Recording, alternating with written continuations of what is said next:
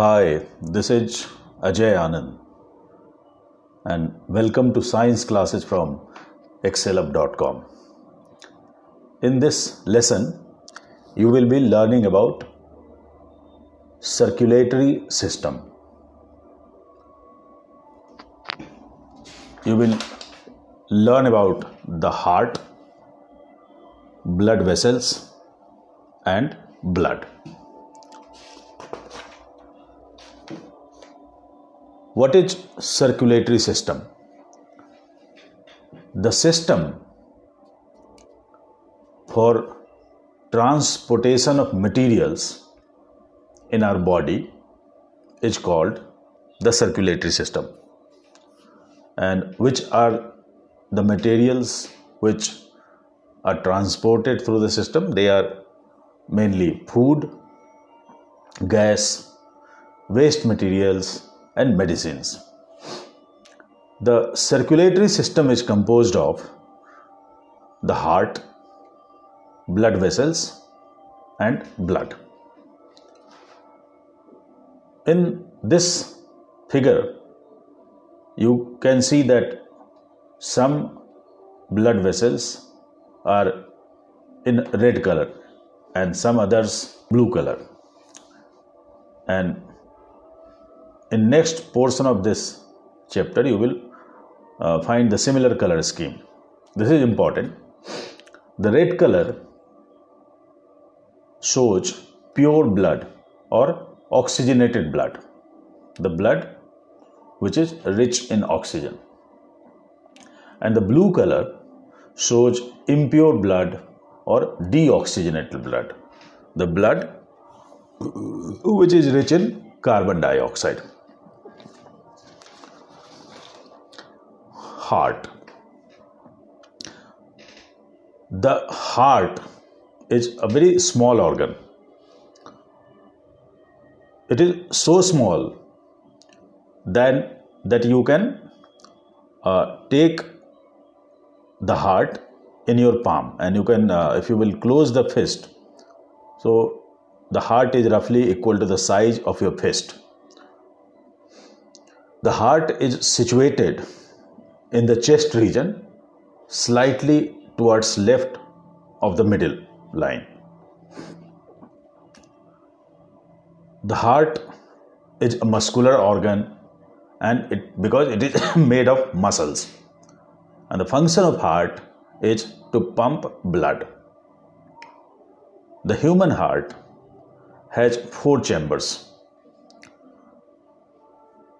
So these are the chambers these are upper chambers and these are lower chambers. The upper chambers are called auricle or atrium and lower chambers are called ventricle. So there is the right auricle,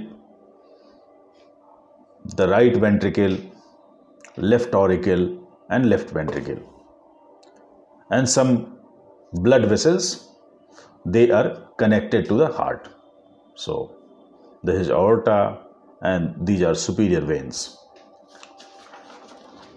This figure shows the circulation of blood through heart.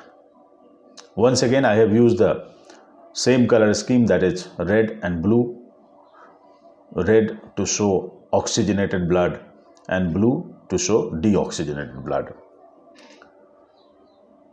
The deoxygenated blood comes from the body from different parts of body.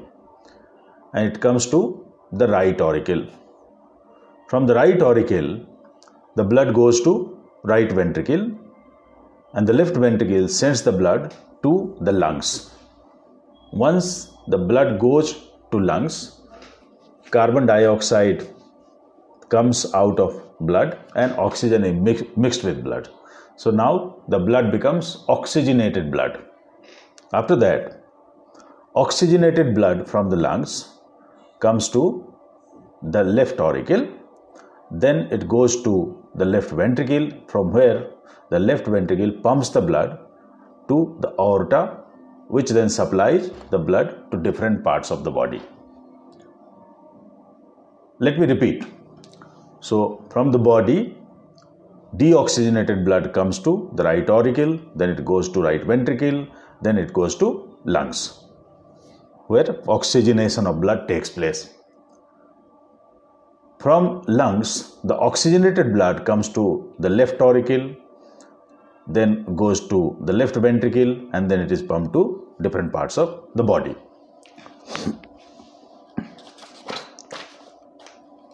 Blood vessels. blood vessels they are like pipelines they supply blood to different parts of the body. And the actual uh, diagram of blood vessels in our body can be quite complicated. Here i have tried to make it as simple as possible. This is heart. These are veins, the blue color is showing veins. These are lungs, red color is showing arteries. And the fine network of very thin pipes, uh, these pipes are called capillaries. Okay. So, what happens? The deoxygenated blood from the body, it is collected in capillaries, and from capillaries, the deoxygenated blood goes to the veins and veins they carry blood to the right side of the heart. Okay? And from here the blood is pumped to the lungs for deoxygenated uh, for oxygenation. Okay? Once oxygen is mixed in blood so blood becomes oxygenated and from lungs this blood comes to the left part of the heart. And from where it goes to major arteries supplied to different parts of the body and for going towards uh, cells and tissues it goes to the capillaries okay? So what is interesting to note is that in the human heart the deoxygenated blood and oxygenated blood never get mixed. They are always separate. There are some differences between veins and arteries. Arteries they have thick wall and veins have thin wall. Okay. Now let us come to the blood. Blood is a liquid tissue. You will learn about tissue in your higher classes. So here uh, try to make it simple. Blood is composed of three components. Number one is plasma, then there are blood cells or blood corpuscles and platelets. Plasma makes the liquid part of the blood. Blood cells and platelets are solid parts. There are two types of blood cells. One is called RBC or red blood cells or red blood corpuscles. RBCs carry oxygen. Then number two is WBC or white blood cells or white blood corpuscles. White blood cells fight against the germ and thus help in protecting from diseases. Platelets carry out clotting of blood or coagulation of blood. So, what is clotting? Suppose you are playing and you uh, fall on ground and you get a bruise or a cut on your knee. So, blood starts coming out from your injured part. What happens after some time? After some time, say maybe within half an hour, a layer of dry blood is formed at the site of injury and this is called clotting of blood. Clotting of blood is necessary because if clotting will not happen, what will happen? There will be excess loss of blood and this can even result in death of the person. So, clotting of blood is a safety mechanism to prevent excess loss of blood. Let us recapitulate now. I talked about the circulatory system. The key components are heart, blood vessels, and blood. Then I talked about the four chambers of heart and circulation of blood through heart. Then I talked about the blood vessels, that is, veins and arteries and capillaries. And I talked about the blood and components of blood. That's all for this lesson. Thank you.